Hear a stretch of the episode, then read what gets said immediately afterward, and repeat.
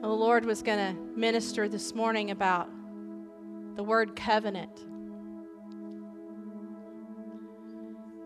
He has a covenant with you.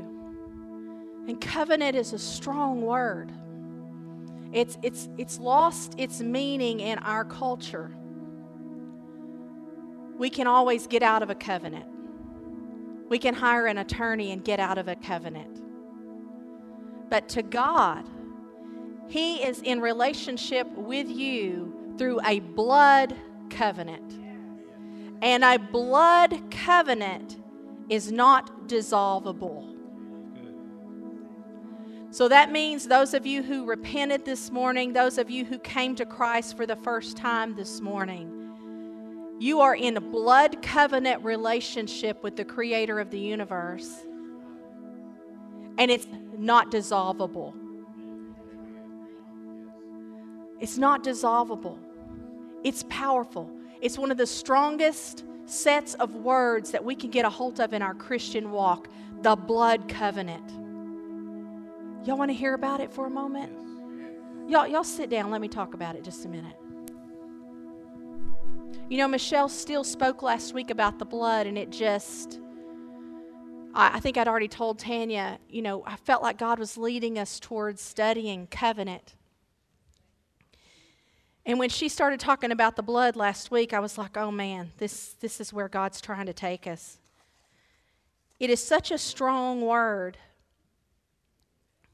that when I looked up the meanings of it this morning, and I'm going to skip a lot of my notes because I'm just going to go where He's taking us, it, it, it, they sounded so mechanical. I looked it up in the Strong's Concordance, and they just sound, it just sounded so dry, Keith. I don't know how to explain it. The words just sounded not personal. But a covenant is very, very personal. Anybody in here in the covenant of marriage? Fixing to be in the covenant of marriage this week? It's it covenant is a strong word, Tony and Susie. It's a strong word. It's not to be dissolved. Amen. And when I looked it up, it, it literally means in the sense of cutting. It's worth the, what the word covenant means. In the sense of cutting. It's a compact, it's an alliance, it's an agreement, it's a pledge, it's a bond. And all of those fit. Covenant is what, what God has with us, the covenant He has with us. It is all of those things. It is a pledge, it is a bond, it, it is an, an agreement. It is an alliance. But I did something I've never done before, and, and there's this tab on my Bible, Bible study program that has uh, Girdlestone's synonym, synonyms of the Old Testament. And I went to it. I thought, God, there's, there's just something more beautiful. Even if, even in the earthly, which is also spiritual, marriage covenant that Rusty and I have, there is something more beautiful in our covenant than an agreement. And it's way more personal than that if y'all get my drift. Amen. Thank you, Rusty, for that. Amen. There's way more closeness in it than that in a marriage covenant. There's, there's, there's something, it's, it's, it's between me and him and what you have available to you with the creator of the, universe, the Father God, the Almighty. It's way more personal than an agreement, than a contract. There's a closeness in it available to us that we haven't completely tapped into yet. Jesus did. And when we start looking like Jesus, then I know we've tapped it.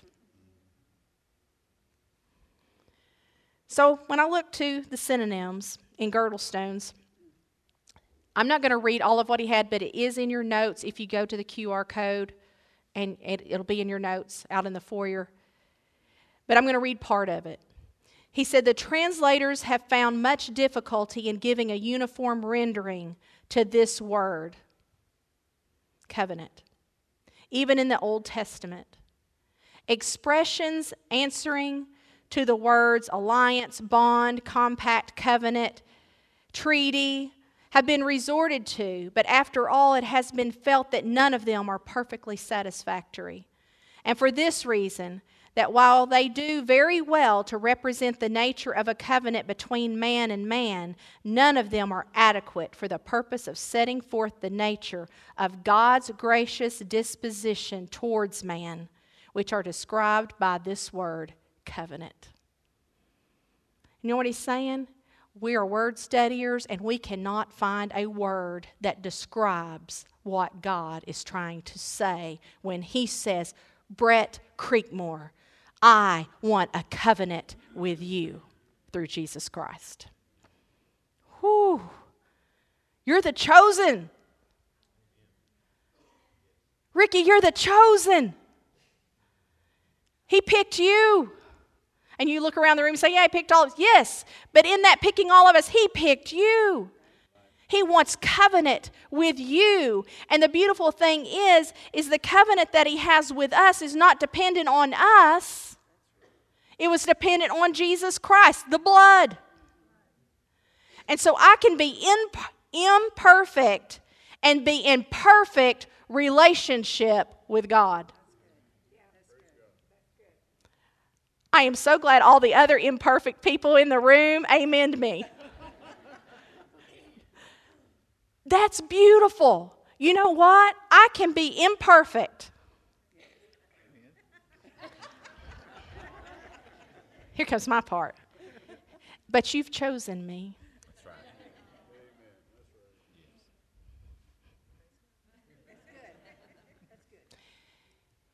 He chose me. And therefore, even on a day, once every 365 or so, that I'm not perfect. That's right. I'm still perfect for Him. Amen. Yes.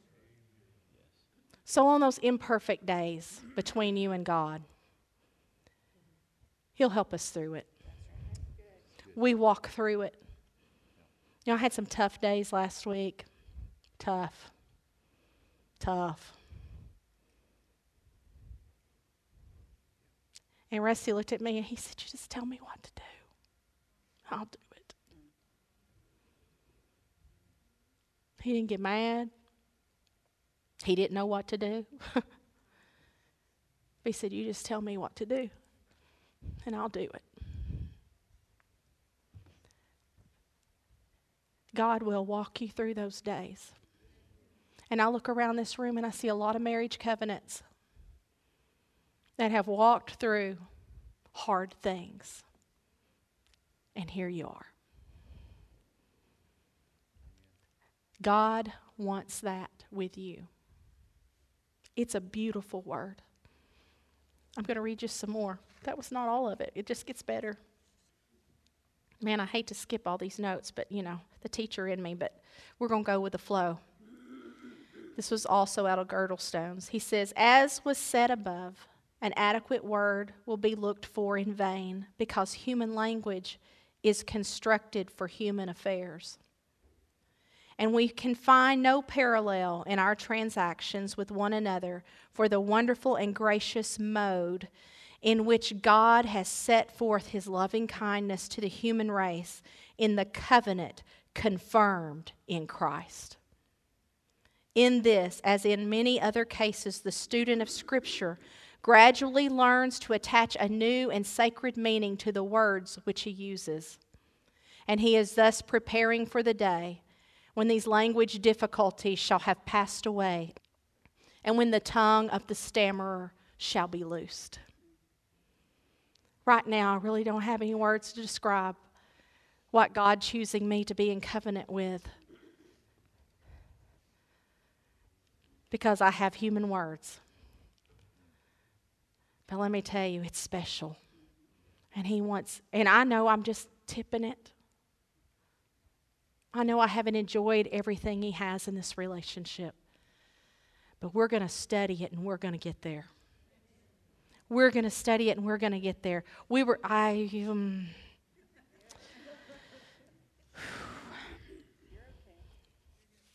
If you have to leave, just get up and leave. We won't look down on you for it. I know people have places to go and things to do, but God is a covenant keeping God. He said, I'll never leave you and I'll never forsake you. Amen. He's married to this relationship. Yes.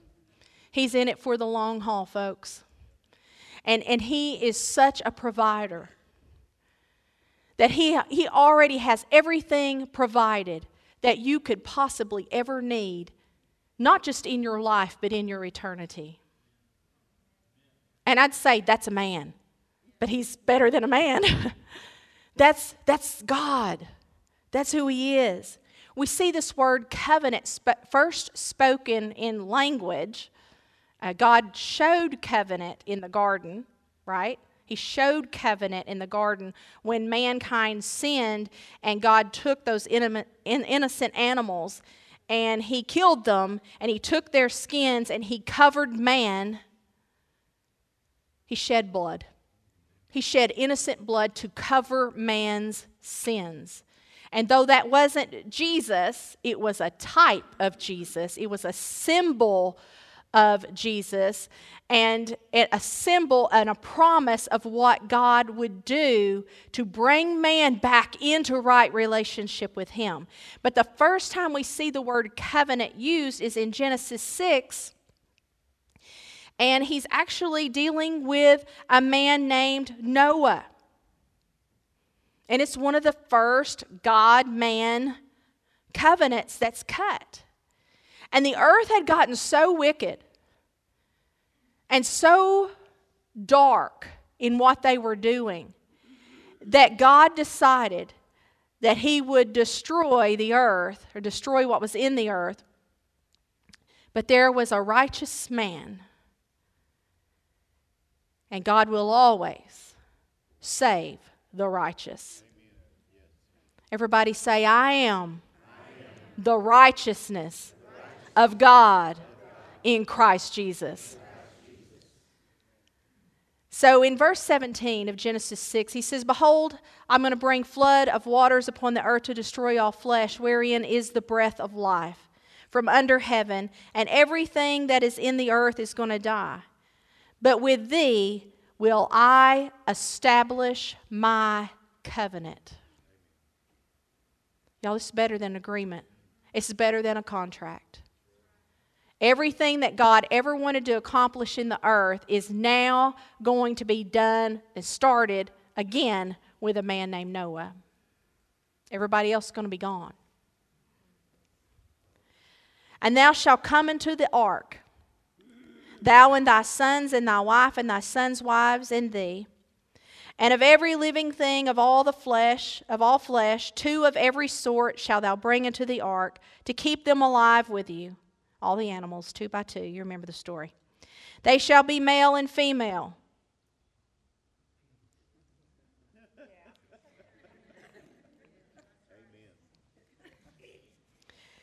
If you don't get that lesson, we'll talk after. Verse 20 of fowls after their kind, of cattle after their kind, of every creeping thing of the earth after his kind, two of every sort shall come unto thee to keep them alive. And take thou unto thee of all food that is eaten, and thou shalt gather it unto thee. And it shall be for food for thee and for them. Thus did Noah according to all that God had commanded him. So that's what he did.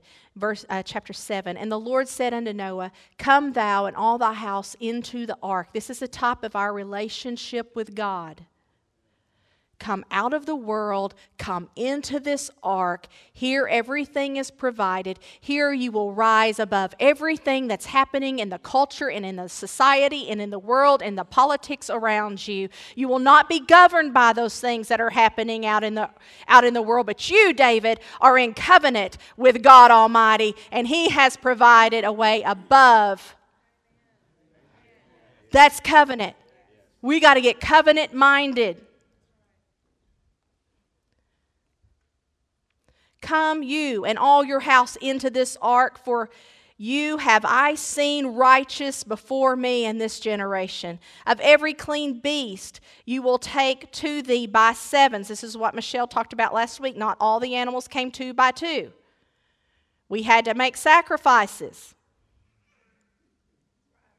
So there were some that came by seven the male and his female, and of the beasts that are not clean by two, the male and his female, of fowls also of the air by sevens, because they were used, the male and the female, to keep seed alive upon the earth, upon the face of all the earth. This is what I want us to get. God desired it, He initiated it, He provided it, He established it, and He kept it. Covenant. Covenant. He initiated it. Every single time. God initiated it because it was his heart's desire. It's what he wants with mankind. He provided it, he established it, and he will keep it. In fact, he went to extreme measures to keep it. When he told when he told the serpent in Genesis 3, there's one coming who's going to break your power. God made a promise. He made a promise. And so when the world started getting wicked, more and more wicked, more and more dark, to where it got down to where there was one righteous family, God's word is out. There's one coming. He has to preserve that righteous man because Jesus is going to come through that lineage. He can't just let all men go nuts. He has to destroy everything else because his word is out that there's one righteous coming. And if you wait and you let all the righteous die, then your word's not going to come true. Why? I don't understand why God destroyed the earth. Because He had to, because of covenant. He will go to extreme measures every single time to keep His covenant. So He put Noah on the ark with his family so that Jesus could come. His word was out. He will keep His word. He'll keep His word. It's important to know. There's lots of times in Scripture where we see God doing some extreme things. And people will question why? Why did God have them kill all the men, all the women, all the children? How could a loving God? Because His Word was out. I'll never forget this illustration as long as I live, and I hope it helps you. Now, this was all just till Jesus came and have to do that anymore. The promise came. But I remember Dad explaining this right here one time. Right here. And he said, when God releases his word, it's like taking a, a it's like when God gives his word, it's like he's he's pointing at that target and once he releases his word, it's like that bullet being released. There's one coming. Boom. Now, Todd, step out in the middle of the aisle. I'm only using, for those listening on radio, I am only using the handgun, like with my fingers. What happens when Todd steps in front of God's released word. Did God want to kill Todd? No. Did God? T- no. You can. I'm sorry. Thank you for being my guinea pig friend. We've been friends a long time, almost as long as well. Some of you haven't been alive that long, um, and we've been friends so long. Do you see that? God's going to protect His word. He's going to protect His righteous seed. His word has been released. There's been some things released about the end times. There's been some things released for the future. But in that day in the Old Testament, there was one coming and God had to protect. That's why the flood. Not because God wanted to destroy all those people, not because he was just a mad God, woke up grumpy one morning and decided to send a bunch of rain. His word was out. And He has covenant with the righteous. And He will protect the righteous. He'll go to extreme measures to keep it. So when you start looking at this strong word, know that God is very serious about His covenant with you. He's very serious about His relationship with you. Go with me to Isaiah 42, and so at some point we'll stop and we'll pick back up next week. But I'm just, I'm starting to get on a roll now. It's to be hard for me to.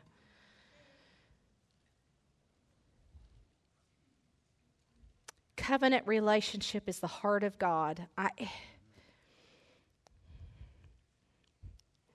when you start thinking that that covenant is embodied in Jesus Christ, I mean, He is our covenant with God. He is our relationship with God. Everything comes through Jesus Christ. And I'd never read this passage before, and it came up in, in um, one of the concordances I was reading today. I thought it was so powerful. It's prophetic word. It's, it's way before Jesus is born onto planet Earth. It comes through the prophet Isaiah. Isaiah 42 6, he says, I, the Lord, have called you in righteousness and will hold your hand and will keep you and give you, I will give you for a covenant of the people. Speaking of Jesus, he is going to give his son for a covenant of the people. Jesus is the covenant of the people for a light of the Gentiles, to open the blind eyes, to bring out the prisoners from the prison, and them that sit in darkness out of the prison house. He is going to give us Jesus for a covenant of the people. That's beautiful. That's beautiful to me. From the moment man sinned in the garden, God's heart was to, to build a covenant bond and to, and to put that into action through the, the shedding of the innocent blood that we spoke about, the innocent animals, you know, that's a commitment.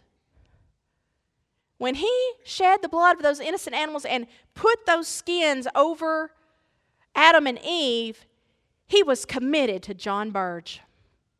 Jesus was coming. A covenant for the people was coming. He had the prophets speak it. Sin had weakened man, it was killing man. And one, one beautiful thing that a covenant does is it can take what's a strength in one person and a weakness in another, and God puts them together to help the weak. They do this in tribes, right? They do it in gangs, just not in the godly fashion. But you covenant with somebody because it strengthens you. We do it in nations. We have, we have covenant relationships. The United States has covenant relationships with other nations. Why? Because they're weak and they need us. Ukraine needs us. When you got a bully like Russia breathing down your neck, you're looking for some friendship. You're looking for some covenant relationship. Mankind needed some friendship. We needed some covenant relationship. And God made a pledge that He would provide one and He would break that yoke off of mankind. God takes it seriously. Whew, I don't know how to skip any of this, but think about this. Jesus was both God and man. In a blood covenant, there's the shedding of blood, usually by both parties shows the seriousness of your agreement. The life of the flesh is in the blood. So a blood covenant was even to the death if necessary. So when Jesus died, it was both God and man shedding blood for this covenant that we're in. He was the Son of God and he was the Son of Man. This covenant is so sure because it doesn't hinge on me. Both ends of the covenant hinge on God. And Jesus said, I'm letting you in on it. That's a relief to me. God is as committed to me. Whoo, this gets you kicked out of a good church. God is as committed to me as he is to Jesus Christ.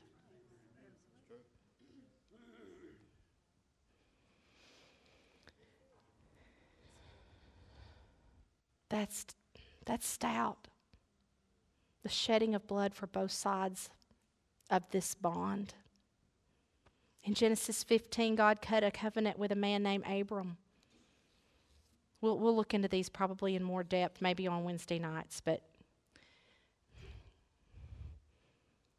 when he approached Abram and he went into covenant with Abram, he wanted a blood covenant relationship so that what one has is at the excess of what the other needs, and vice versa. God needed to get his son Jesus onto the planet to build this relationship. He had to get him here legally.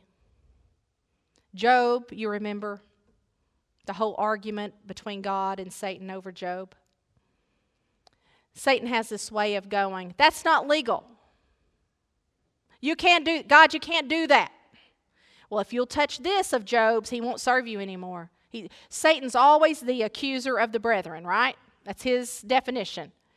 He's always saying, God, you can't do that. He's just doing that because you've given him all this stuff. Take all this stuff away from him. And, and so God legally had to get Jesus into the earth where it could not be challenged. And so God approaches Abram. Man, how do we.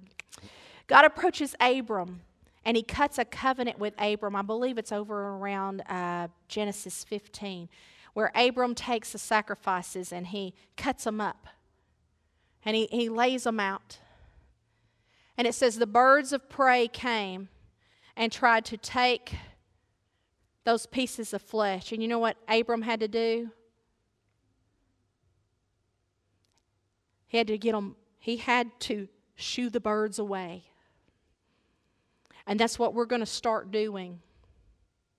We have a covenant with God, and you're not stealing anything of my covenant. We have a covenant with God, and Satan, you're not stealing any part of my covenant. Covenant is a strong word. Next week, we'll get into Abram. And we'll get into how God cut this covenant with that man and how committed Abram and God were to each other, and how it gave legal entry for Jesus to come into the world to be given up so that you can walk in covenant with God. You do not want to miss this story. When Abram presents his son so that God can present his. There's so much stuff in that. Oh, I can't wait to get there. We may have to start it Wednesday night. I don't know. We'll decide. Y'all can stand. I, I'm excited about this series, and this is why. Some of you need to get your fight back. Some of you are letting life dictate, or your bodies dictate, or your past dictate, or whatever dictate what you can do and who you are in the kingdom. That's not going to fly. The covenant's too strong of a word for that. The covenant is a stronger word than your past. It's a stronger word than, than, than your thoughts. It's a stronger word than the stuff that's going on in your body that's trying to hold you back. Covenant's a stronger word. Every single thing you need, it is provided in your covenant. And God said, I think, oh, where was that? Romans 8